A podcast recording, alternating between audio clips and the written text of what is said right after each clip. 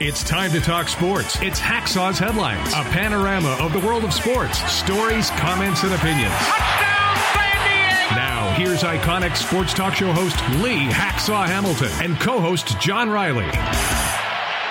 Who wants to talk sports on a Thursday? We do. Good afternoon, everyone. This is Lee Hacksaw Hamilton, along with my co host, the Venerable John Riley. We welcome you to our Thursday podcast from the Dixie Line Lumber and Home Center Studios in San Diego. John, an unbelievable amount of late breaking stories, tons of controversy. We're going to go a lot of different directions. Great to see you again. Yeah, great to see you as well. And I think our heads are exploding with all this information. We got baseball to talk about. We got the opening of the NFL preseason schedule. We got controversy in soccer and more controversy in the world of golf. Don't go anywhere. Before we get started, John, reminder everybody who is part of our live stream, how can they join us right at the end of the show with the fans forum? Yeah, so you can get involved. Just type in your question or comment for Hacksaw in the live chat uh, on Facebook or on YouTube. We'll see it here on our screen. We'll get you involved in the fans forum at the conclusion of Hacksaw's headlines. And a reminder, please share spread the word. Tell everybody what we're doing with our podcast, our Thursday podcast, our Monday bonus podcast, and my website. It's all written, it's there every day. I guarantee if you liked what we did on Sports Talk Radio, you'll like what we do. Just go to leehacksawhamilton.com to read that. Give us a thumbs up, and if you want, give us five stars because we think we're bleeping brilliant. and our Thursday podcast is brought to you by Dixie Line Lumber, home and centers headquarters. Dixie Line Lumber. Fix it, build it, you will enjoy it. Topic one. Oh my God, the Padre game last night was a disaster. So, Lee, we got to break this down here. Padres have an off day. That means they won't lose, won't disappoint, won't have excuses. Uh, Padres, I think, have one last chance to step up and try to save their season. And it starts tomorrow night in Arizona against a woeful Arizona Diamondbacks team who had its 15 minutes of fame when they got to first place and have gone right down the chute since that point in time. There are so many problems right now as it relates to Padres baseball. Here's the schedule they got seven games in the next 10 days with Arizona.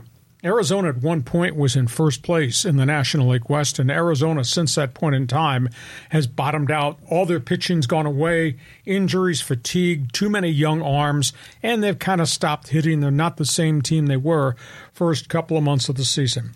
Friars have to batter Arizona. Seven in a row. They need to beat each and every game, the Diamondbacks, because then they get three with first place Baltimore.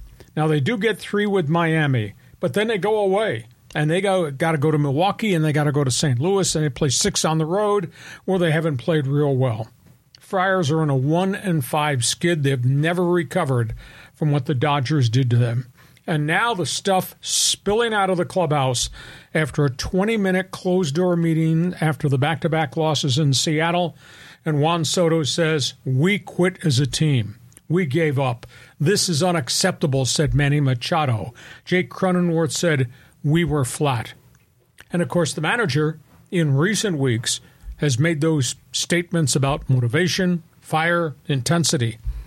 Dude, we're 110 games into the season. Why are we having this conversation using those phrases about quitting, etc.? It's just really an ugly scene. Fernando Tatis just absolutely looks fatigued. He is in a hole that we've never ever seen before. Tatis, seven for 71. Whoa. Just a shade over 100 in like his last 16 games. Swinging a junk out of the strike zone.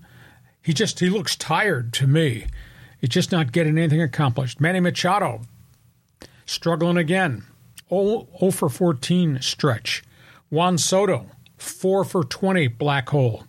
And the guys that AJ Preller traded for, Garrett Cooper, Hee-seop Choi, 1 for 17.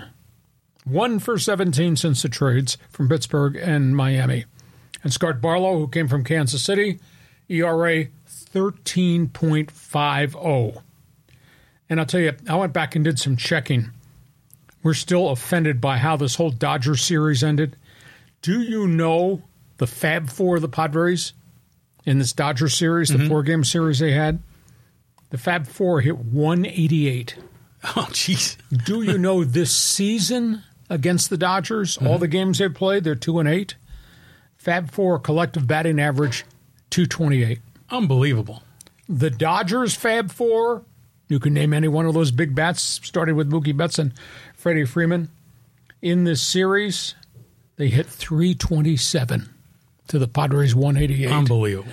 And for the 10 games they've played this season, the Dodgers Fab Four hitting 290. Just awful. And the other thing, I look back, did some digging around here on the trade deadline transactions, and the Padres gave up Ryan Weathers or gave up on Ryan Weathers and finally moved him to Miami in the Garrett Cooper trade. But they also traded four minor leaguers, including the young left hander Jackson Wolf, who had one start in San Diego, did mm-hmm. very well. Do you know the four young players that he dealt away? He gave 1.4 million in bonus money to those four guys, starting with Jackson Wolf and a couple of the others. 1.4 million, and gave up on them to go get guys hitting one for 17 and go get a reliever 13.50 ERA. Money is no object. That's not his money, but it's obvious to me overpays, sign these guys above the slot after he drafts them, or signs the international free agents above the slots. Don't get your return on the investment because you're shipping the guys out in all these different transactions. Mm-hmm. That's 1.4 million gone with a snap of the fingers at the trade deadline. And these kids were doing well in the minor leagues. Jackson Wolf had the one really nice start. I don't know what what kind of business model is this? Is this the right way to conduct business? I know it's not my money. It's not your money. It's not season ticket holders' money. Well, in kind of a degree, it is. Uh, so you got all that. And then, by the way, you got the letter in the mail. Season ticket prices are going up 10 to 15 percent. Third year in a row, they had raised them 18 percent, 20 percent, now 10 to 15 percent. Wow. And you can say it's Peter Seidler's money, but in essence, you're paying for Matt Yeah. Carpenter's contract Yeah, it's exactly right. and Drew Pomeranz's mm-hmm. contract, mm-hmm. and on and on and on and on. Okay, so I've given you a lot to talk about. The more more I dug into this, I thought, oh, this is just this is terrible. So your response to another closed clubhouse meeting, your response to what's happened to El Nino and La Salsa and Soto, and what's happened to the newcomers, and Everything else. my I mean, Fab Four versus your Fab Four. I'm sorry to ruin your day right out of the gate, it's just I'm- a train wreck. You watched that game last night, and you know the, the Padres run into bad luck, but they also, like you say, they they look flat, they look fatigued. Um, and I go back to to Manny Machado, and you know, whenever he's interviewed in the clubhouse, he has this sort of persona of. Hey, we're pros. We're grinding. We're working every day. We're going to get through this, you know, and it's the same tired line. And I sometimes wonder if that's like removing the urgency from the, the team. You know, I mean, I mean, granted, maybe behind closed doors, well, I'm sure it's behind closed doors, it's a different vibe. But it seems like, you know, we're professionals, we're getting paid, and we're doing our best, but, you know, it's baseball. And this seems weak. You're 55 and 60. You are way back in what is the last throes of trying to qualify for the last wild card spot. It just it's hard to believe that a team with this much talent, these guys making this kind of money, that great gold glove defense, quality starting pitcher, best closer in the game, and you're 55 and 60 and the only thing out of your mouth is we're grinding. Everything's okay. We still got games to play. Schedule's against you right now. Yeah, and I didn't. I did not bring up what happened September 1st. You look at the schedule starting in September 1st. Okay. They're not going to win. Not No. when they're playing who they're playing, starting September 1st. But that's another topic for another day because, geez, we got all this stuff to talk about. A ton. Yeah, I mean, I just want to comment on Preller. That deal, you see, they sent him over to uh, Mi- Weathers to Miami, and he got lit up, you know, in his first outing. And yeah, he's trading a lot of those prospects, but he keeps replenishing the farm. Now, granted, you know, we talked about how he's given away the farm twice. Now we're working on the third time, but that's kind of his currency on how he makes those deals, so he doesn't have to give up too many of the, let's just say, prime talent, if you want to call him prime talent, at the MLB level. Well, you can sign anybody. My golden retriever could sign a bunch of kids for the farm system, overpay all of them, mm-hmm. and that that's been his methodology since he came in the front door. Overpays the slot system for draft picks, goes abroad, overpays in the Pacific Rim or in Mexico or in Cuba, and then he trades a whole pile of these guys away. This is his team.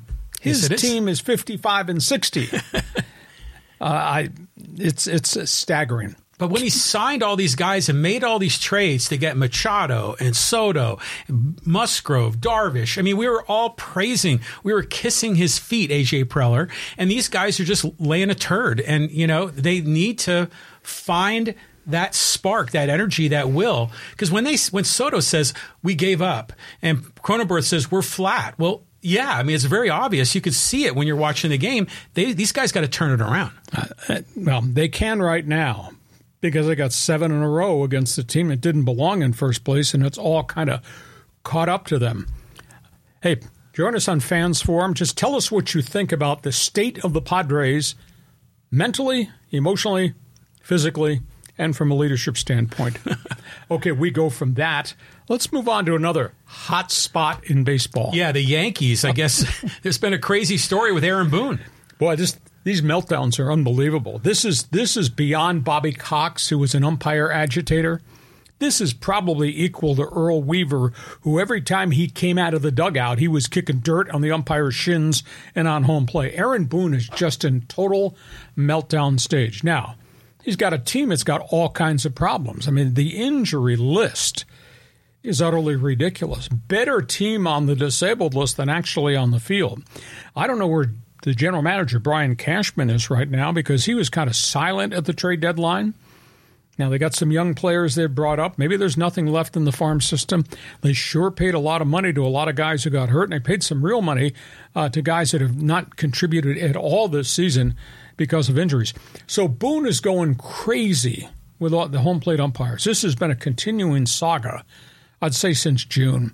So he just got tossed out of his sixth game in like the last two and a half months, and he's been fined and he's been suspended. So he goes haywire over balls and strikes count. He comes out of the dugout, which is an automatic ejection coming out of the dugout to bark about balls and strikes. And he puts on a tantrum that I have not seen since Earl Weaver flipped his hat and was kicking the umpire's shin guards and kicking dirt on the plate. He stands at the batter's box. I don't know if you've seen the video. He stands at the batter's box and he takes his spikes in his hand and he draws a new line for the batter's box. And then he's standing there going the, right in the umpire's face. And then he turns around, comes back, and goes, the ejection salute. Yeah. So he's he like, was ejecting the umpire. So he's mocking the umpire oh, with all of his gestures. Big time. Yeah. yeah. There'll be a letter from the commissioner's office. Uh, please send your check to mm-hmm. MLB on Park Avenue, New York. Uh, what an absolute disaster. But they've got so many problems there. You know, they lost Aaron Judge. He's hit one home run since they came off the DL. He had the real significant toe injury when he ran into the fence at Dodger Stadium. Uh, Giancarlo Stanton has not really paid back on the investment they made a, a couple of years ago when they got him out of Miami. Uh, DJ LeMahieu, who's been chronically hurt. I mean, he's one of the top hitters in the American League a year ago. Josh Donaldson is just done. Shortstop, third baseman's got a chronic calf. Anthony Rizzo's go back on the IL. First it was back. Now it's a concussion symptom thing that goes back a couple of months. Uh, Harrison Bader, their center fielder, can't stay on the field. He's got calf injuries, hip injuries, etc. Uh, Domingo German, who had thrown a no hitter a couple weeks ago, He's left the club. He's been removed. He's, he's been sent to alcohol rehab. Carlos Rodon, they gave a ton of money to. He's had three different injuries. He's back on the IL. And Frankie Montas, who they traded for from the A's, blew his elbow out. He's in surgery. He's not Jeez. made enough progress to come back. So, I mean, the Yankees roster is a mess. Their GM is either paralyzed or just does not want to trade any young guys away. And the manager is he needs psychiatric care and he might get fired. I mean, they're they're struggling to stay above 500. The Yankees above 500. Can you believe that? It's unbelievable. And you know, it's probably Gerrit Cole and Aaron Judge against the world, right? Yep. I mean, they're just surrounded by a bunch of other you know AAA guys. But you know, you talk about Aaron Boone and getting ejected. The balls and strikes calls are just terrible. Oh. They're, I mean, I was watching the Padre game last night against the Mariners, and the Mariners pitcher is getting called strikes like three, four inches off the plate. And, you know, the Padres, you're trying to, you know, take pitches, work the count, and you can't do that when the umpire is so erratic. So get me the robo ump. I want the robo ump, and I think a lot of this frustration will go away. But in in Aaron Boone's case, I think he's just blowing up because his team is is stinking up the joint, and he just needs to try to create some energy. I got new glasses. Do you think I should send these to the third base ump and the first base ump? I've never seen in recent times so many missed. Was it a swing? Was it a not? Yeah. And then go back on replay and say, oh, dude, he, he broke his wrist. That should be a strike. He keep calling balls. And so what are these guys looking at? Chewing gum, girls in the stands, first base, third base umpire. They keep mistaking was it a swing or not, and then the replay shows us upon further review that guy at third base, that guy first missed the call again. Well, I think the, the strategy of batters now is to work that count and to work for walks. Everyone understands the value of on base percentage. So now these umpires are getting exposed. And, you know, now they're, you know, balls that otherwise would have been swung at are now being taken. I mean, Soto takes so many borderline pitches and he usually gets a break from the ump sometimes. But yeah, the, the whole system is breaking down. These umpires, they just don't have what it takes to call it accurately. You've talked about how you know these pitchers are dashing and darting all over the strike zone. It's hard to call a game back there. Bring me the robo ump. Okay. Then you'll be screaming about the computer. so that's what's going on in baseball. Hey, you like baseball, jump on board our fans forum. We will get to your questions, your answers, your statements coming up at the end of our podcast. Let's go from there to the big topic on the table that everybody is talking about. My goodness our social media platforms, what we're doing, just exploding about Pac 10, Pac 12, Pac 4, yeah. Mountain West. Yeah, I mean, it's unbelievable the numbers. I mean, we had probably the best day ever on YouTube yesterday, just with all this reaction to the Pac 12, the Mountain West, the Big 12, Big 10. Everyone's got an opinion. We had 15,000 hits in one day on my commentary, his response to the death of the Pac 12, what we call the Black Friday. Yeah. Okay, this is the latest. Let me walk through this. I'll try to read it off my list here correctly. The Pac 12 and the Mountain West, the big question is there a merger coming to save both leagues? Is there a buyout coming? Or are they going to sink and swim? The president of Washington State University, Kirk Schulz, on Wednesday night just went off on the leadership of the Pac 12 conference. Now, understand, Washington State, Oregon State, Stanford, Cal have been left out there on the street corner because everybody else defected. And those schools, notably Oregon State, Washington State, they're looking at a drop of 40% athletic department revenue because the TV contracts are going to evaporate. Mm-hmm. And where are they going to go?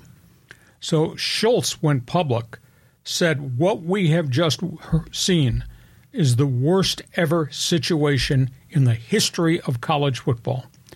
He attacked his fellow presidents on the council. These people lack honesty.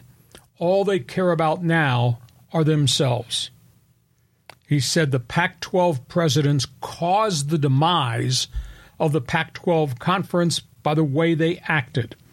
He says these presidents meet only three times a year. It's not enough to exchange data about what's happening at each of our member institutions. He said, Do you understand that some of these Pac 12 presidents have virtually no working relationship with their athletic director, who's the CEO of a big piece of real estate on that campus? Kirk Schulz said, I meet with my athletic director and my football and head basketball coach nonstop over a given calendar year. He said, My mandate is to protect this university and my student athletes so is Oregon State's. We're going to stay in the Power Five conference. Then today, Pat Chun, the athletic director at Washington State, he went off. He said, a century of Pac 8, 10, and 12 history is now gone because of those people. Those people, USC, UCLA, the presidents, the chancellors, etc. He says the demise of our conference is because of the conference mismanagement. And he said the poor leadership has now led us to this overall failure. Really nasty stuff at Washington State, and they're the only ones that have stood up and said, This is horrible. These guys need to be blamed. Uh, Chun also said, There should be no conversation about a new commissioner until we have a new game plan. But he's of the opinion that George Kliavkoff has to be removed mm. because he knew for a year what was going and he didn't get the deal done. Now, here's a lot of different ideas that are being kicked around. There's a conversation out there. The Pac four that are left are evaluating how much money they have in their bank account. And there's a, a thought the Pac four pools some of those resources, goes to four of the Mountain West teams Aztecs, Boise, Fresno, and Colorado State, and funds half their buyout to leave the Mountain West. Wow. They give each of those schools 17 mil of the 34 mil the Aztecs would have to pay. Get them out, take them to the Pac 4, which then becomes the Pac 8. Hmm. Then they would go to the American Athletic Conference, AAC. They would go get SMU and they would go get Rice, which would put them in the Texas TV market. So you bring them in with the San Diego, Southern California TV market, and you operate as a 10 team conference. It's just in theory right now. But, you know, if you're going to give each of those four Mountain West teams 17 million as help to buy them out, buy out the conference, that's an awful lot of money. What does it do to your reserves? So that's that's one thing. There's another conversation. Pac 4 just goes to Colorado Springs and meets with the Mountain West commissioner and proposes a merger. You bring your 12 teams from Wyoming and San Jose State all the way up to San Diego State and Boise. Bring them all. Here's the moving vans. Hmm. Bring them to the Pac 4.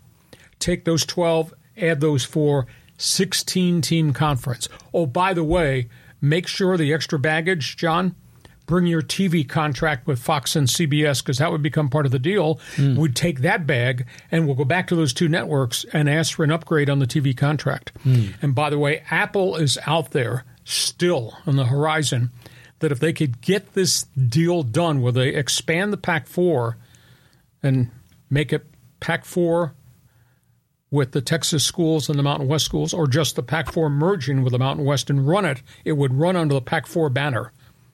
Colorado State office would close. Apple is out there. Fox and CBS might renegotiate, throw some more money in. Now, is it going to be 30 million, 40 million? No, not at all. But that's that's another thing that's out there.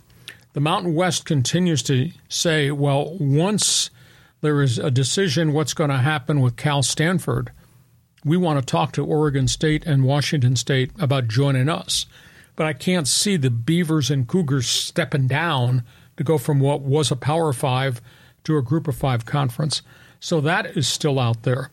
And on, on top of that, the Big Ten, because you brought this up about 10 days ago, the Big Ten says we are not going to go back and talk to Cal and Stanford. Mm.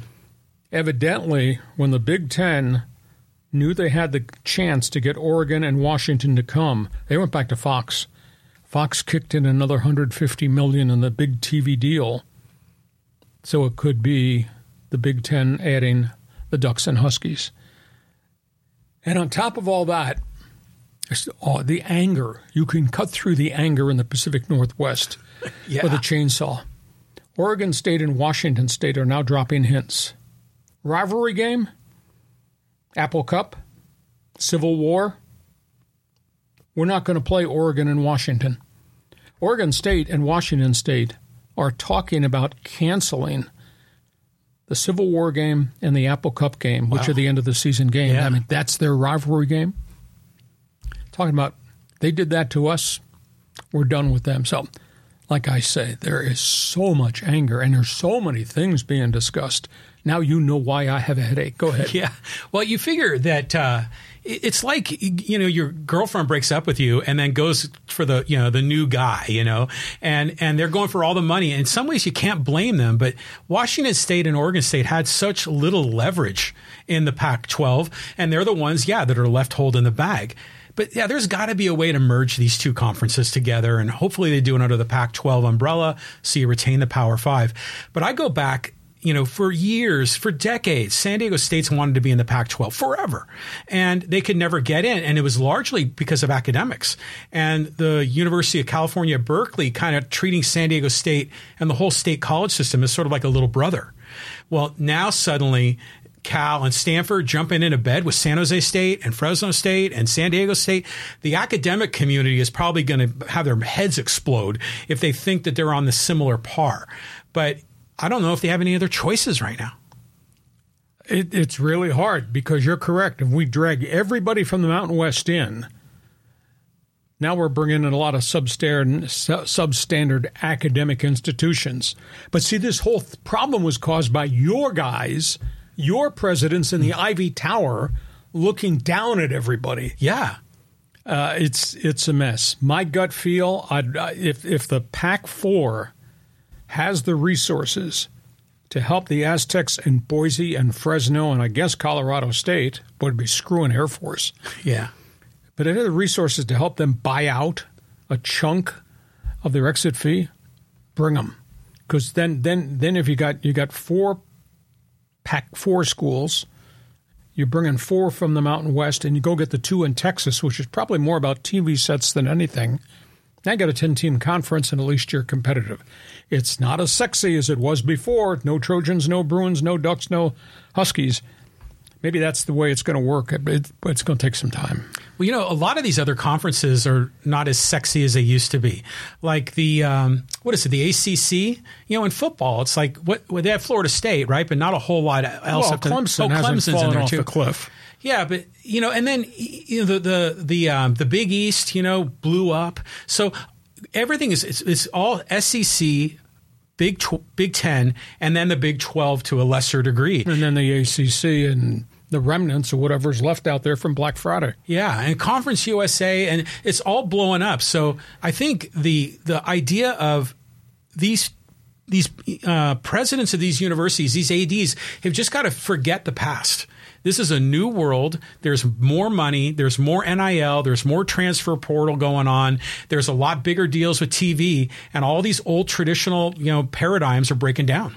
I concur. You got a comment on Fans Forum? Is your invitation. Message us in the chat box. Let us know what you think about the things that are being discussed right now. From there, we got NFL football. Yeah, it's going to be starting here real quick, and I'm looking forward to seeing all these new quarterbacks and uh, head coaches. Yeah, a lot of storylines around the National Football League. Let's just kind of run through this. Indianapolis Colts. Uh, it's been weird because they've they've got the contract mess and the injury mess with Jonathan Taylor that's not been solved. Jim Irsay's public stance about money. You add into that Gardner Minshew journeyman quarterback, but kind of a gunslinger, has refused to give up the starting quarterback job to Anthony Richardson, the number one pick out of Florida. AR 15 is going to start in the Colts' first preseason game, but Minshew is going to play the equal number of snaps that Anthony Richardson plays. It's interesting. Indianapolis now desperately needs a running back because Jonathan Taylor's hurt and he's got the contract issue. They brought in Kareem Hunt who's got like over 5,800 all purpose yards oh, and yeah. 48 touchdowns, ex Chiefs, ex Browns. Brought him in, did not sign him. Now, I don't know if it's because Hunt is asking for a ton of money or Irsay is trying to devalue the running back position and he only wants to give him the veterans minimum. But I would have thought he would have been a lock and he could play immediately and help them, and instead he's gone. Arizona, you think you got problems here living in this heat? How about the heat the Cardinals are going to have? Now, there is no Kyler Murray. There is a new coach, obviously, a lot of new staff members, new playbook, and all that. They don't have a starting quarterback. They've gone through all the OTAs and all the spring workouts, and now a couple of weeks into camp, they got four quarterbacks, and all four are going to play in preseason games. Colt McCoy was supposed to be the backup, but he hasn't set the world on fire you know, and, nobody knows how long Kyler Murray is going to be out. Might be four weeks, might be six more weeks, or uh, recovering from knee surgery.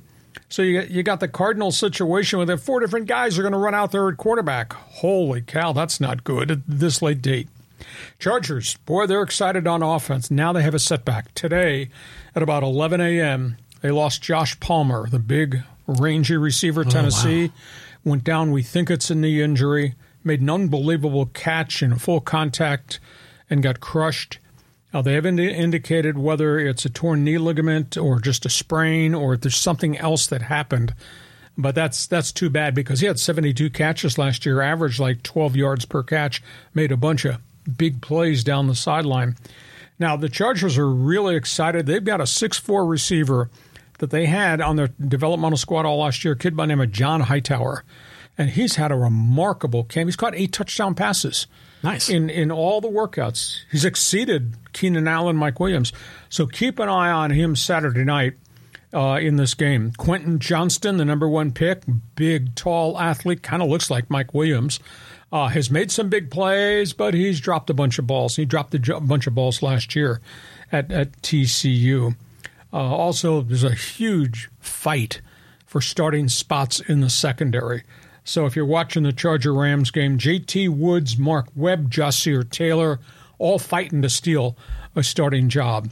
So that's the latest with the Chargers. Raiders, we talked about Jimmy Garoppolo. He will play uh, this weekend. Uh, the Raiders, intriguing things though. In the last two weeks, they've really upgraded their secondary. They need defensive help everywhere. Uh, Marcus Peters has come in. I mean, he is physical. He's fast. He plays with attitude. He's a bit of a hothead. He was in Kansas City, played well. Went to Baltimore, played well, but they both got rid of him. I think the correct phrase would be high maintenance. okay. So he's got 32 career picks. Anyhow, he has come in. He's playing really good cornerback for the Raiders. Second year cornerback Myron Epps is playing really well. And a guy that really earned his spurs last year and was in and out of the lineup because of injuries by name of Nate Hobbs, he's playing well. So we'll watch the Raiders in their preseason games, what they do. Uh, Patriots play Thursday night against Houston. They'll play against CJ Stroud. And this will be the unveiling of the new Patriot offense with their struggling quarterback, Mac Jones, who had a really bad time with assistants last year, and their new coordinator, who's coming back to Belichick's staff, Bill O'Brien, who's a really sharp dude, kind of a weird persona. So we'll see what that linkage is, Mac Jones with Bill O'Brien. And in Denver, as we all await the debut of all things Sean Payton, I Am the Law, he's had a lot of injuries. And this is really tough because I didn't think he had enough players to begin with. But he's lost two of his top receivers. Tim Patrick ruptured Achilles again. KJ Hamler removed from the roster, a regular heartbeat situation. Left tackle Garett Bolles is, is not held up. He's coming off knee surgery. They lost their big money right tackle, Matt McGlinchey, to a knee injury yesterday. Baron Browning, do everything linebacker, had a good season a year ago. Then he got hurt at the end. So Sean Payton's got an awful lot of injuries that he's just he doesn't have enough players if he can't get all these guys back. Uh, but Russell Wilson looks dynamic. Eric Bieniemy, this is really interesting. Big uproar in the Washington Commanders camp. Bieniemy, of course, a longtime Chiefs coordinator, now the coordinator and assistant head coach uh, in Washington to Ron Rivera. Evidently, players are bitching that Bieniemy is so intense that he's in everybody's face every minute of every day. And players went to Ron Rivera, and Rivera told him to leave the office, would not talk to him. He says, This guy is, quote, coaching you up. Hmm. And he told those players who met individually with him, he has my approval to do what he's doing because look where he was and what he accomplished the mm-hmm. other place, right. the other place being Kansas City. And he said, It's your job as a player with the Washington Commanders to become comfortable with what is uncomfortable. That was a direct quote. It's a good line. Yeah, that's a that's what your boss would tell you. Yeah, quit bitching, go back to work. Exactly. So that's what's that's gone on there. And one final note: uh, old timers will remember this name. This guy was a great kicker in the old Pac Eight UCLA. Name was Zenon Andrusyshyn. Went to Canada, played 13 years in Canada, Toronto Argonauts. Going to be in the Hall of Fame. Uh, guy kicked 215 field goals. He was also their punter and the kickoff guy. He did everything in Canada. He had a 108 yard punt. Wow. In the CFL. Of course, the fields are 110 yards long. Mm-hmm. 108 yards. Nobody's ever come close to it. He just passed away at the age of 76. He was a great, my goodness, great punter and kicker. And he was actually a Kansas City Chief for about two years and elected to go back to the CFL. Played forever up there, made a lot of money, kind of a a folk hero. So that's that's what's going on in the NFL Notebook. Yeah, so it lists the punk god before the more recent punk god, right? Yeah. Um, but I, I, this is intriguing. All these NFL teams, and yeah, it, what a disaster in Phoenix. You know, they're trying to put that thing together after Kingsbury got you know let go, and you know the, they've never been able to have a functional offense with Kyler Murray. But let me ask you, Lee. You know, there are a lot of those top quarterbacks, and we've talked a lot about Bryce Young and C.J. Stroud and Anthony Richardson and a bunch of others. Um, you know, the kid from Kentucky, the kid from TCU. Are any of those, do you think, are going to surprise us this year? I mean, who are you looking forward to seeing? Well, the learning curve is right there. C.J. Stroud is starting for Carolina. I'm sorry, for Houston. Bryce Young is starting for Carolina. Both are going to start their preseason games, each one of those preseason games. So now you're going to go through that learning curve with those guys. Will Levis, who sat on the board forever, you talked about the Kentucky quarterback, he's going to play this weekend, probably coming off the bench, but he's going to play like a full half uh, for the Tennessee Titans. Um, it'll be fascinating to see how far along Anthony Richardson is because I watched a bunch of video of him at Florida and he is dynamic and he is big and he's an athlete and he's also wildly inconsistent. But Jim Irsay says he's going to have to play, he's going to have to learn. It's probably going to be painful, but he is starting Indianapolis's first game. So it'll be fascinating to see. Interesting story in, I think it's in Washington. Jake Haener, Fresno State star quarterback, has had a really good camp, oh, wow. which kind of surprises me because he's to me he's kind of undersized. Like he's five ten, mm. if he's five ten, but he made all the throws at Fresno, and they blitzed the daylights out of him, and he got battered. And he stayed in there and kept making plays. Haener has played well. Now, granted, Sam Howell, second year quarterback, is going to be the guy, and Jacoby Brissett, journeyman quarterback, is going to be number two, but Haener's going to play in some of these preseason games. So that's where we are, and quit bitching. Just go back to your stall and your computer. Be comfortable with what I'm making you uncomfortable about. Yeah, well, Ron Rivera made the right move there because he hired Bieniemy for a reason. Sure, and he can't, you know, kind of bend a knee to the players. You know, he's got to be able to be a tough guy there. But you know, this this preseason is going to be fascinating. I'm looking forward to seeing how all these teams go. But I'm really interested to see. I mean, Anthony Richardson, a really dynamic athlete. Oh. So imagine if he could kind of figure it out. Boy, the Colts could be in for a really nice show. Okay, you're an NFL fan. We're getting to halftime. You're an NFL fan. Join us on Fans Forum. You got questions, we're going to have answers for you. We get to halftime, our Thursday podcast brought to you by Dixie Line Lumber and Home Centers. Fix it, build it, and enjoy it. And get summer project savings at Dixie Line Lumber and Home Centers. Power tools, paint, doors, windows, decking, outdoor lighting, patio furniture, and a lot more. And check out the great monthly promotions. Just go to DixieLine.com. Dixie Line, nine locations to serve you in San Diego County. Fix it, build it, enjoy it. This is who Dixie Line is. And our thanks to Dixie Line for joining us here on our Monday and Thursday podcast. We went from talking NFL football Let's talk about football abroad, John. yeah, football abroad. I mean, there's a lot going on. I mean, the Premier League's get about to get started here. English Premier League starts on Friday. A lot of storylines, new faces, new places. Let's run through some soccer headlines. Anybody going to beat Manchester City after what they did last year? 22 1 and 2. Wow. Uh, we talked about Erling Haaland, mm-hmm. very early, the Norwegian. He had 52 goals last season in his debut season for Manchester City. They add a goal scorer, Joe Gvardiol from Leipzig, but they lose a couple players too. Uh, one went to Saudi Arabia. So many people have gone to Saudi Arabia. Manchester City, though, is still the team to beat.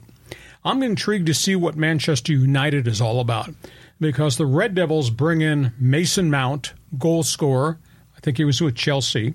They wound up getting from Spain Rasmus Højlund.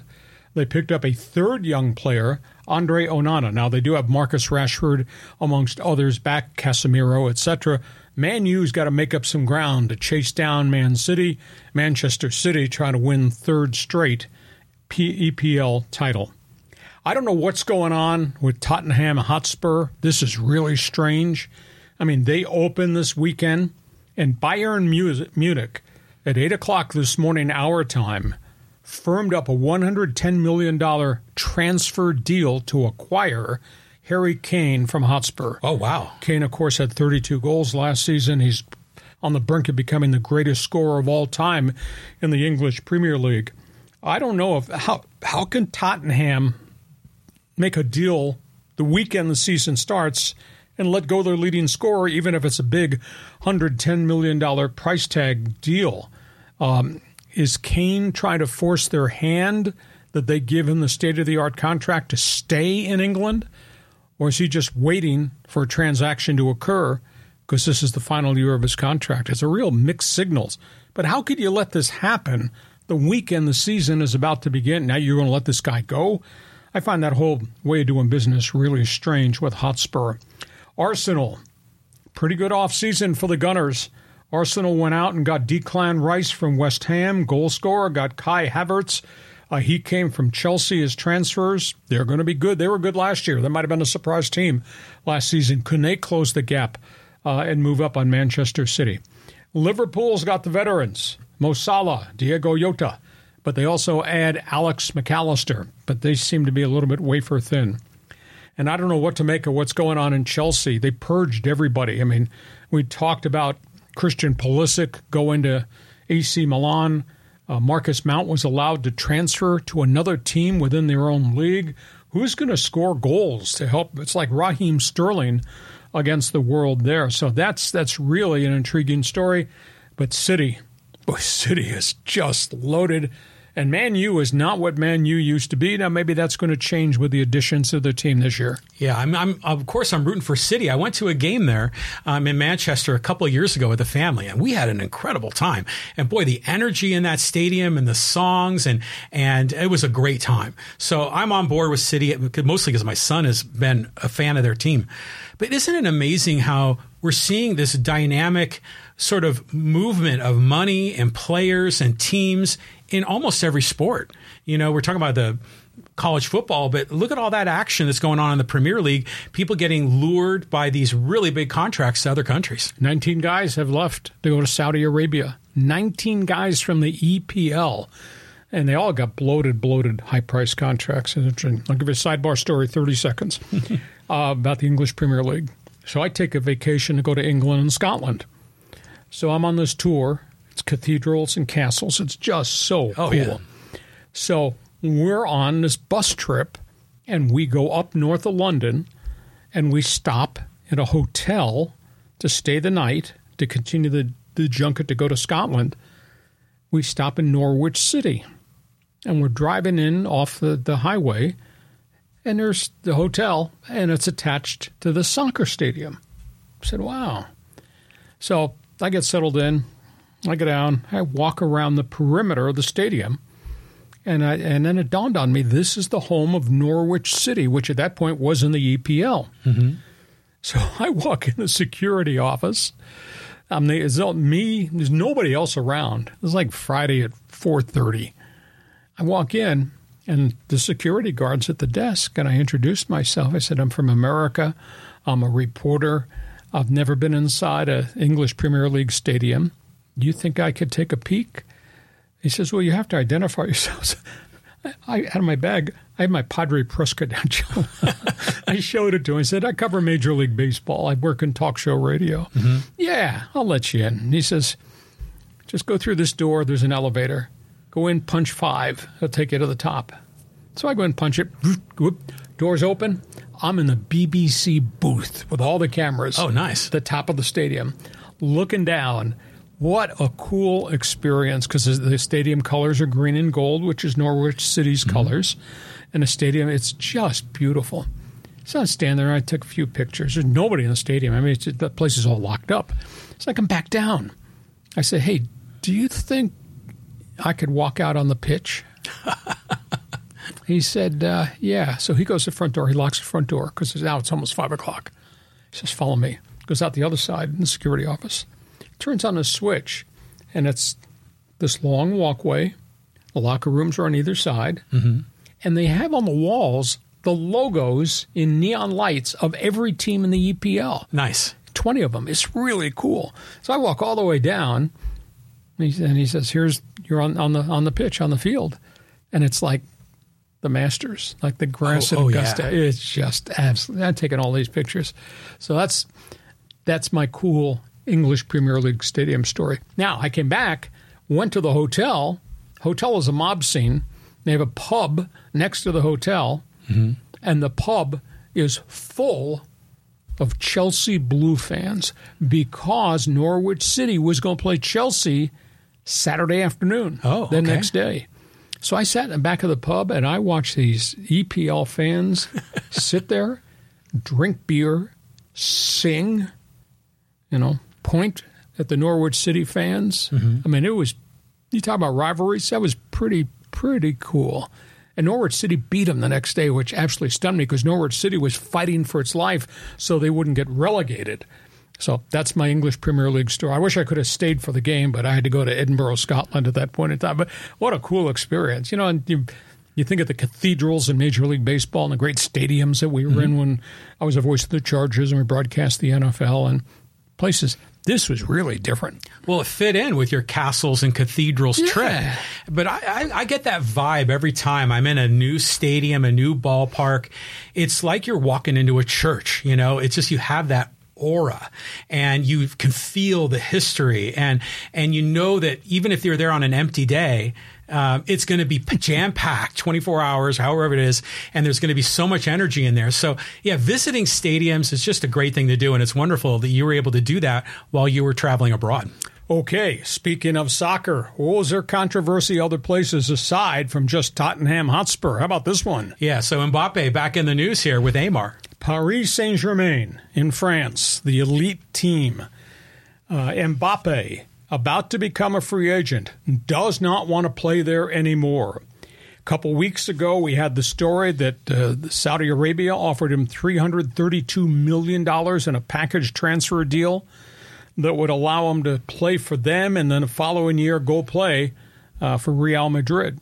He turned down the money, did not want to go to Saudi Arabia. Now, this came months after Lionel Messi turned down the money and instead went to Miami to play for MLS.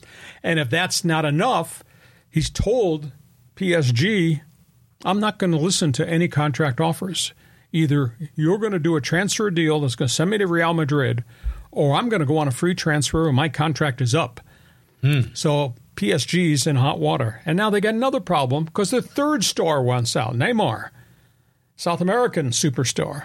He said, Move me, franchise deal. Otherwise, I walk on a free transfer next summer. So here's this legendary franchise, which has gotten raided and has got all kinds of money issues with guys who have been offered phenomenal dollars to go to Saudi Arabia and instead of going other places. So uh, that that's interesting to see because it's a legendary franchise. This is kind of like Real Madrid, FC Barcelona. This is kind of like Manchester United back in the day, and they can't hold on to their players. By the way, Messi, one of two things. His old dog can still play, or MLS isn't real good.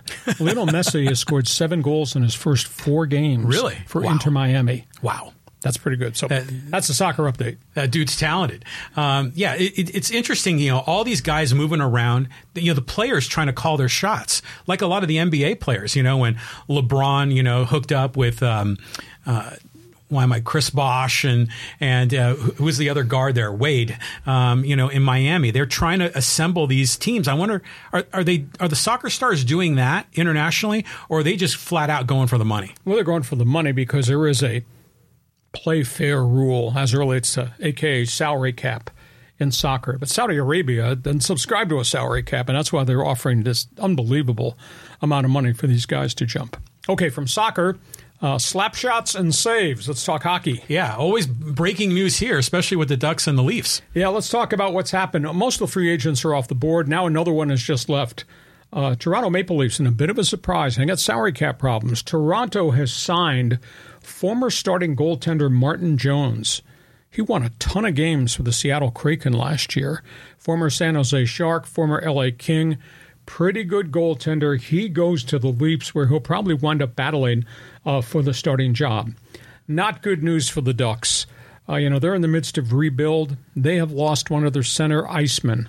Isac Lundestrom played here for the San Diego Gulls for about a year and a half. Went up there, was pretty competitive, scored 16 goals, ruptured Achilles tendon training in Sweden. He's going to miss half the season. The other interesting story as it relates to the Ducks, that means the draft pick, Leo Carlsson from Sweden, going to get the chance to be a starting center iceman. It's interesting because there was a theory that if he did not make the Ducks as a 19 year old, they'd let him go back to Sweden. Mm-hmm. But now, because of the Lundestrom injury, Pat Verbeek, the general manager, just indicated this week if Carlsson's not ready to play in the NHL at age 19, he's coming here. He's going to play for the San Diego Gulls. Oh, wow. And we're talking about an elite, top of the draft board guy. Oh, right on. Coming here. This might be the best NHL draft pick that's ever put on a Gulls jersey if if he winds up here and if he doesn't make it there. We'll see. But you know, we talked about extensively for the hockey fans. We talked should they have taken Adam Fantilli at number two or take Carlsson. Well, they took Carlsson because he's a multi-position guy. Probably took Carlsson not thinking to have to play play him at center ice. Fantilli went to Columbus. He's going to be on an opening night NHL roster. But how about that? If Carlsson's not ready, Carlsson wears Gulls colors opening night in October. That's a real high draft pick. That's a real talent. Yeah, I think uh, Gulls ownership and general management's got to be fired up about that sure. poss- possibility. They sell a lot more tickets. But, you know, we, we talked about the NFL quarterbacks kind of getting thrown in there like Anthony Richardson, but they're still maybe in their early 20s. I mean, this kid's only 19. Yep. And, and, I mean, he probably barely shaves. So it's just, it's intriguing to see if these guys are going to be able to handle that pressure and the physicality in the game. The physicality is the big issue. The wear and tear, because, I mean, these guys, they, they play 72 games. NHL's schedule is really tough. The wear and tear factor is huge, but he's a big guy. He's 6'3, 205 right now, and you put him in a weight training program and nutrition, he's going to be much bigger on that frame in, in year two. So we'll keep an eye on that. I wish we didn't have to talk about this, but we have to talk about this. Okay, we're going to talk about Phil Mickelson. Oh my goodness! Oh yeah, I mean, I saw the headline for this. So you got some uh, updates here, Hacksaw? Phil Mickelson has had a long issue with betting on sporting events. Lost a ton of money, reputation taken a phenomenal hit. There was a new book that's just about to be released. Uh, it's written by one of his longtime friends, and that becomes the issue Billy Walters. Billy Walters is a gambler, a very successful sports gambler who got into a relationship with Phil Mickelson, and Mickelson's got, quote, a gambling addiction. Well, the quotes in the book that came out Thursday at 12 noon from Billy Walters that Phil Mickelson has wagered $1 billion over the course of his entire career. Wow as a pro golfer. Wow. That's about a 14 year span. That he lost $100 million of his wealth gambling over these many years. Federal records that are encompassed in this book that Billy uh, Walters has put out show that he transferred huge amounts of money to gambling companies, including a $3 million payment to a, a bettor uh, in Detroit. Guy won $96 million in his career, and it's all gone because of his gambling debts. Oh, wow. Uh, he, of course, got dragged into insider trading a couple years ago and got caught. Billy Walters gave him insider trader information. Mm. Phil had to repay over $900,000 of illegal gains. Now, he, oddly enough, he did not get charged because he turned around and paid it back within two days, but he did not get charged. And of course, he got $200 million from LIV to go be part of Saudi Arabia. They've indicated that he made more than 7,200 bets in a three year span, and that he, in one day, he bet 42 times. He bets on NFL games, NBA games, baseball games. There's also a report that Phil Mickelson tried to place a $400,000 bet on a Ryder Cup that he played in. Oh, wow. I guess the big issue I have with this, A, he's got a sickness, he's got an addiction, obviously. He says he went through rehab and he no longer bets. Who knows? Big problem I have is PGA had to be aware of some of this. And they let him just continue to play and play and play. Mm-hmm. I mean, PGA has disciplined guys like Dustin Johnson and others for things like domestic abuse or cocaine. They had no knowledge that Phil Mickelson had this depth of gambling addiction.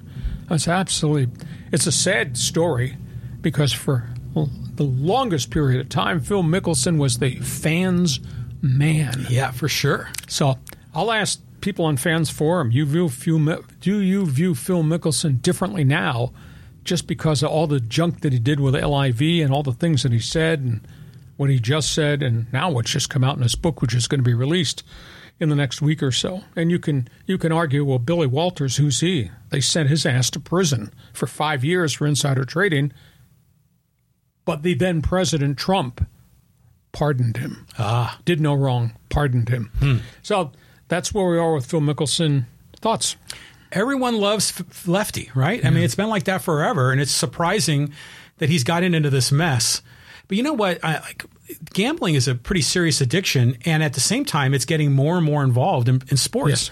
Like one time, I was out with one of my buddies, and we were up in Tahoe, and he whipped out his phone, and he had like a, an app that a bookie gave him, and so he could place online bets all throughout the day. I mean, I guess that's how Mickelson probably did 42 bets in one day.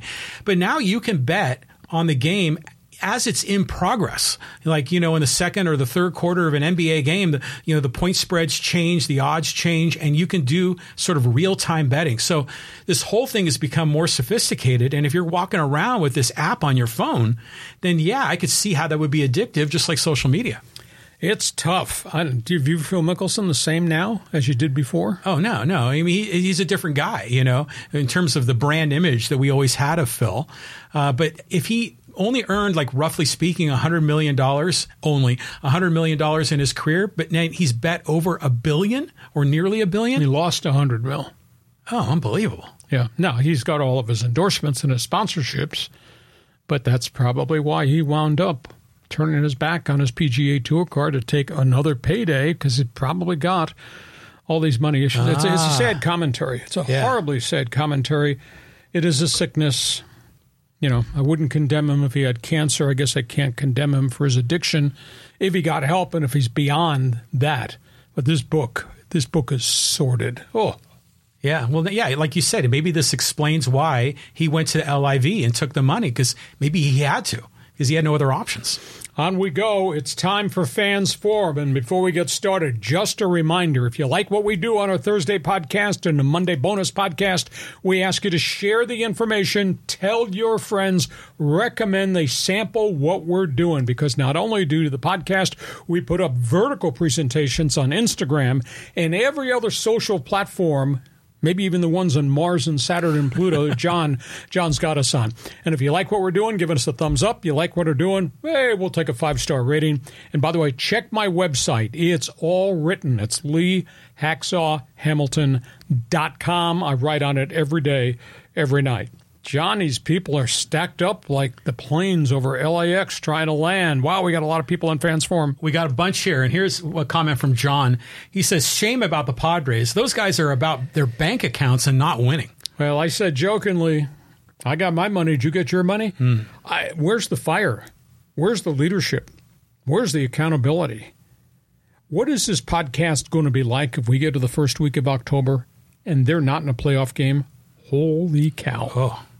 It's going to be brutal. I mean, the fans are going to just revolt. It's going to be, I mean, we're already so frustrated, you know, as fans. Like, it's like we're taking a beating. It's like mentally punishing every day watching this team. It's, it's hard to believe.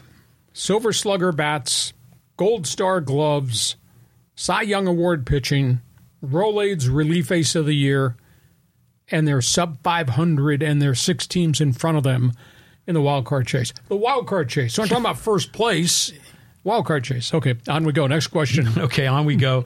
Let's go here to um, Octobert, and he says, "Bieniemy, a Coughlin-like coach." Well, he's a firebrand. I mean, he was that way as a player. That that's what fueled Eric Bieniemy. He was a tough guy running back, a demanding running back, a smart dude running back. Uh, I got to know him fairly well uh, when he was with the Chargers, and he was involved in a really bad incident right before the Super Bowl in pregame warmups. He got in a fight with one of his own teammates. He was so amped about playing in the Super Bowl. Uh, we'll see. He has not been hired as a head coach. I don't understand why the dots never got connected. He had seven different interviews. Maybe he didn't interview well. Maybe there's a piece of that reputation that precedes him. But, I mean, he's earned his spurs, and Ron Rivera is going to let him have his run to do things differently, and they need to do things differently because the Washington Redskins turned commanders haven't been very good for a while.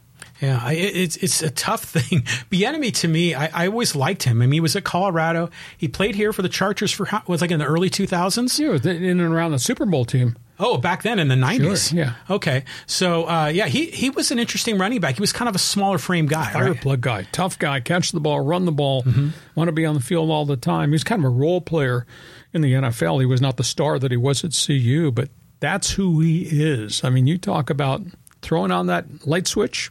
Well, that's the guy. And I think there's a lot of expectations on him because people see him as the next big NFL coach, bright light, right? Hadn't had the chance yet. We'll see what happens.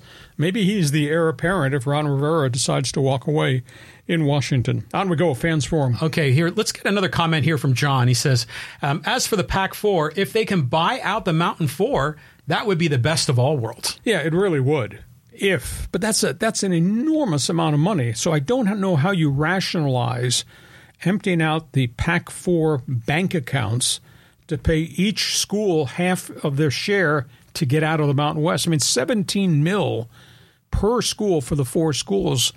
That's what almost 70 million dollars. Now, how do you get that back? Or you you you know because do all these schools are they sexy enough? Do they bring neon lights to the Pac 4? Hmm. I mean, it's not like you're buying the right to have UCLA come join your conference. We're talking about Aztecs, Boise, Fresno, and Colorado states. I mean, to pay each of those schools 17 million, it should be half of the 34 exit fee. Remains to be seen. Awful lot of moving parts. Yeah, it's interesting too because if even if they came up with that money, 17 million for four schools, those schools have to come up with another 17 million, right? Because it's a 34 million exit fee. And I don't know if they have the resources to do that. San I mean, Diego State says they do. Well, they keep saying that they can't afford, you know, they can't afford 34. 34. Yeah, so I, I, the Pac Four is in such a desperate situation. I mean, this is really kind of one of their few angles to retain that Power Five conference. If they don't pull in some of these Mountain West teams, then I think the, the whole thing blows up. And would they ever let's just say hypothetically, the Mountain West teams came in to the Pac 12 or 16, whatever it was, and the NCAA says, you know what? You're no longer a Power Five. I mean, look at the quality of your athletic departments there. We're just going to now exclude you from the big bowl games. I don't think they'd do that because you still have Cal, you still have Stanford, and you got Oregon State and Washington State, and you're above the minimum. You have to have six to be considered a, Power Five conference, but. Um, I think one of the interesting sidebar stories, and it's going to be months down road, you know, there is a formula as the college football playoffs, John, go to 12 teams. There is a formula of who you consider, et cetera. Mm-hmm. But now with the conferences having been blown apart, does the formula change and does it screw the little guy? Does it screw the group of five? Oh, yeah. Or in this case, the group of five that might have its luggage sent to the Pac 4? That's another arguing point. You've got to keep an eye on that story, but that's that's probably months months down the road. Next question. Okay, we got a bunch here in social media that are kind of along the same lines about this college football situation. And um, this comment here is from um, Antonio on YouTube. He says the Pac-4 should just set up conference that that whisks like reg, well, the relegation system, like you know English Champions League soccer. They add all the Mountain West and other good schools and teams, then separate into subdivisions that change each year based on performance like a league, um, like an A league and a B league and possibly a C league, then you move into the league by winning.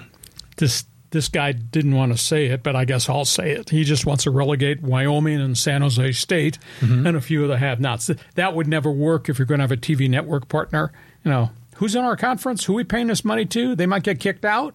Now, it's a novel idea, but the rest of the world doesn't live in the relegation world. Otherwise, the Oakland A's and some of these really bad teams and other pro sports that would get relegated. It's not novel idea, but that's not going to work. Well, it just seems like college sports, particularly college football, for the longest time, they didn't have a playoff system. Remember, there was like co-champions, and they, the teams that were champions never played each other. And it seems like it was always money. It was always the guy in the back room with a cigar that was in charge of the bowls that ran the show.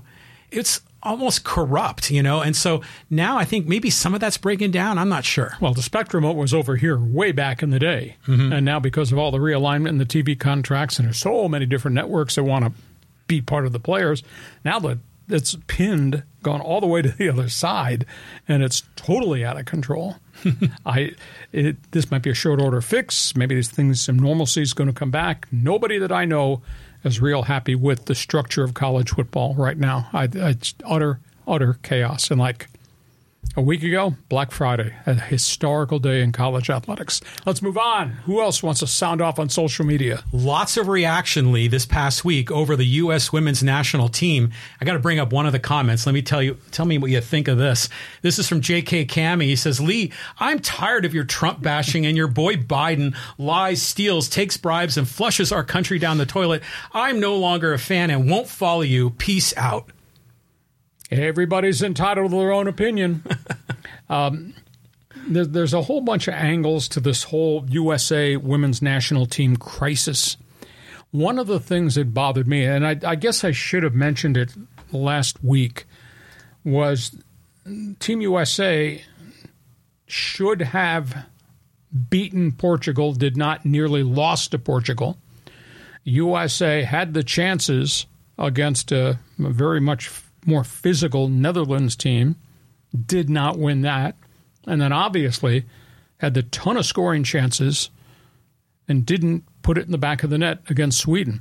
I guess one of the things that was I think offended a lot of people is the women on the U.S. national team after all these ties were acting like we won. Geez, you should have lost to Portugal. I don't know. You should have been jumping for joy and smiling. They were jumping for joy and smiling because they were going to go to the knockout round. Played much better against Sweden. Could have won against Sweden, eh, but didn't. Did not. And my response was, JK, I was commenting on Trump's comment and condemnation of Team USA and mocking them and mocking Megan Rapinoe. We do cover the stories here. Now, whether you buy the opinion, that's on you but we cover the story. So we had every right to talk about what that guy did to the U.S. team. He offended an awful lot. I wonder if he offended every female athlete across America. It's going to cost him some votes.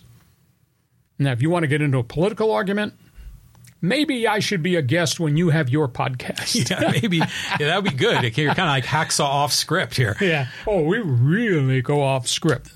Uh, at, at the end of the day, full disclosure, I don't like either one of these guys that we may have to vote on. Yeah, I'm in the same boat I'm, with you. I'm tired of Joe, and I would never, ever want that man, your man, to lead us ever again. And at the end of the day, and the bottom line on this whole discussion, if you have a right to have an opinion about Trump, I have a right to have an opinion anti Trump. Uh, did we say First Amendment? Yeah, right on. Hey, just email me when you get your own podcast. I'll be glad to talk politics, if not sports, with you. But on we go. And Team USA, there's going to be changes. The, the longer this goes, I believe there will be a coaching change. I don't think this thing is destitute. I don't think this is face down on the gutter. They've developed so many good young players. Maybe what we should say is hey, the realistic thing is these other countries have caught up because they got athletes and they're funding. And our great athletes starting from Mia Hamm to Hope Solo through this group here, are all now handing the, the baton to the next group. And I think we got collectively a really good group of young players. I mean, they had 11 shots on goal against Sweden, and they hit crossbars and they had shots blocked. The goaltender was phenomenal. So Sweden beat Team USA. It's not that Team USA underachieved. I thought they played really well, and they got a chunk of these girls are going to be coming back. Does that make sense? Yeah, it does. And I think the team is promising going. I mean, really, the next World Cups for both the men and the women. I mean, they could USA could be in a great spot. You know, America first, right? So, um, but it is kind of weird how you know, politics has sort of infected sports, and it's not just in soccer; it's in everything.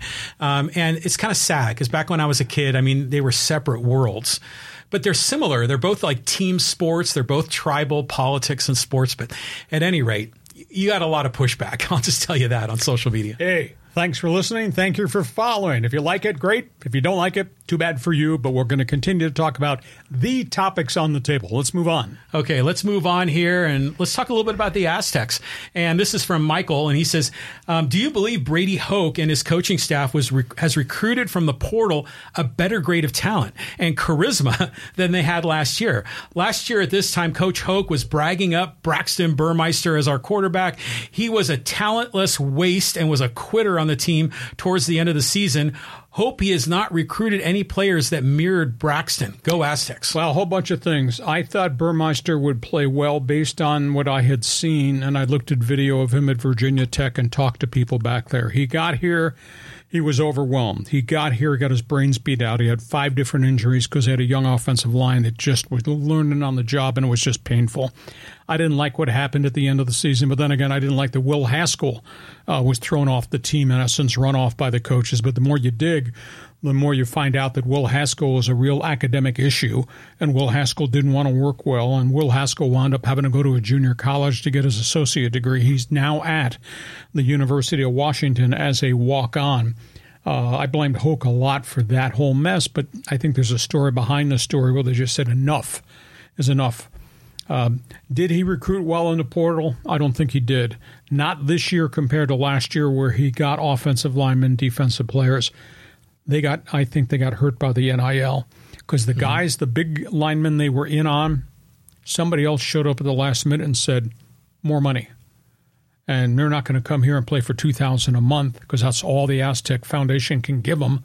That's all they can afford, and they go somewhere else. You know, the prime example is is the big right tackle that they had great aspirations for.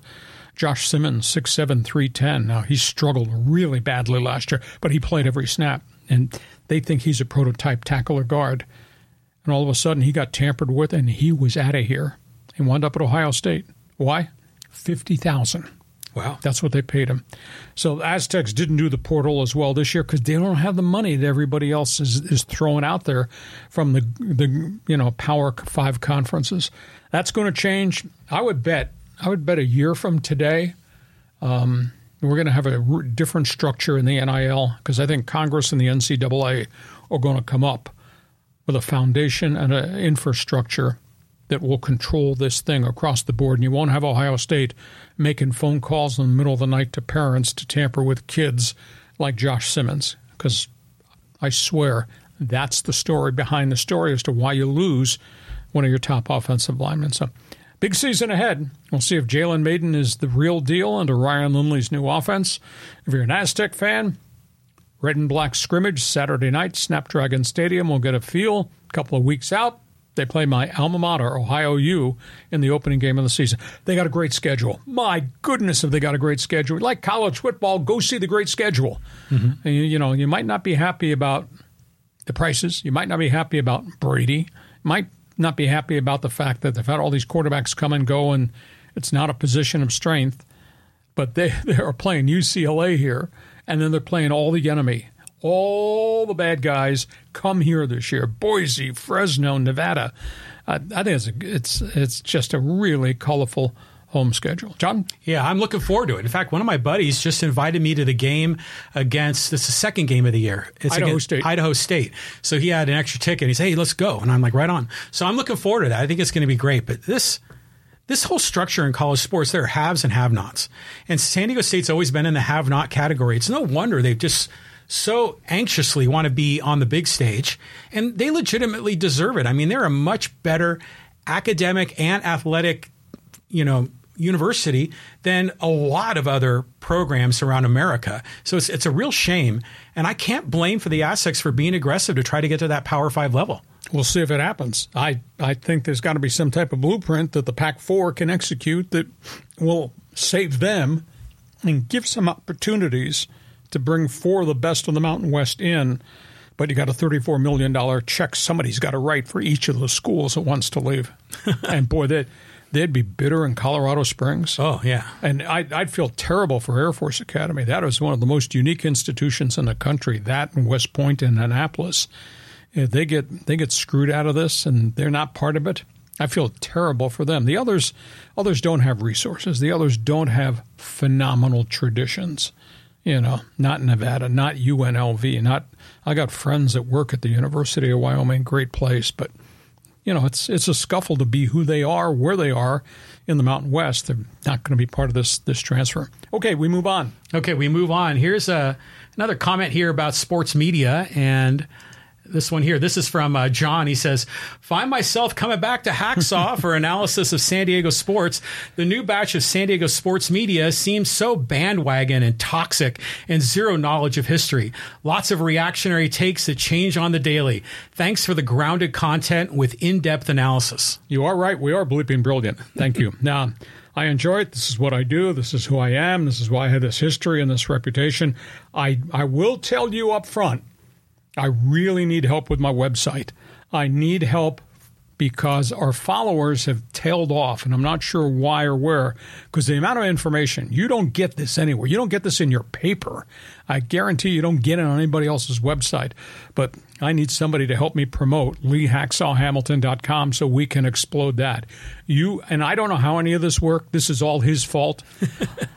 our numbers on our live stream podcast, on Instagram, every other social platform, John has dragged all of our stuff and put it on. Our numbers are phenomenal. We had 15,000 views in less than a week just on the Pac 12 topic in alone. just one day. One day. One day. Yeah. So just amazing. So, hey, we are who we are. We cover a lot of information. I need some help with my website, but hey, share, tell all your friends all the different things we're doing. I have an answer for the, uh, to solve the website issue. You need to sell your content to the LA Times. And then you could have it would be the entire sports section, and they can have their magazine puff pieces to surround it.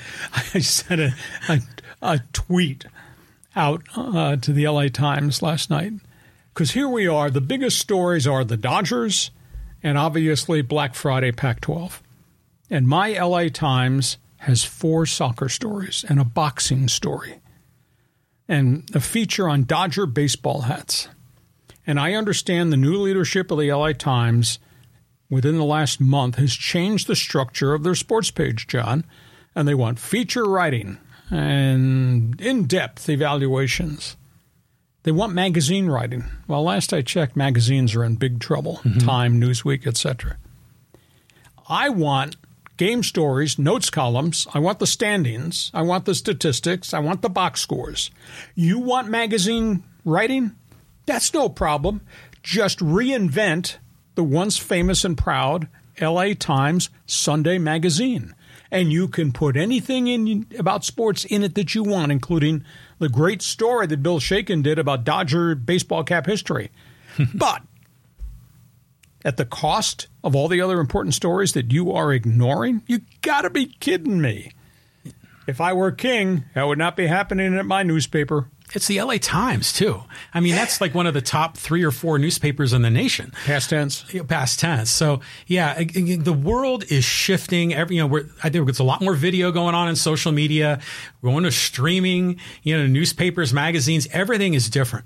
But I'm telling you, that's a marriage that's waiting to happen. The LA Times and Hacksaw, you got all that content and it would just blow up. And we can like then pour over all that data like we did back when we were kids. Okay, that's that's an email you should send to the sports editor of the LA Times and make that proposal. Hey, we hope you've enjoyed our Thursday podcast. This thing is blowing up. We're responsible for the content. You're responsible. It's gotten so popular. Hey, we really appreciate what you're doing. And our podcast brought to you by Dixieline Lumber and Home Center Stores. Build it, fix it, you will enjoy it. John, have yourself a great sports weekend. We'll be back here Monday with bonus coverage. Thanks again for being with us. Uh, yeah, and by, by Monday, I think everything's going to change again with the Pac 12. Thanks for being with us, too, on Hacksaw's Headlines. Join us again for Hacksaw's Headlines on YouTube, Facebook, and Twitter. And find the audio version on your favorite podcast app. For more content, go to leehacksawhamilton.com.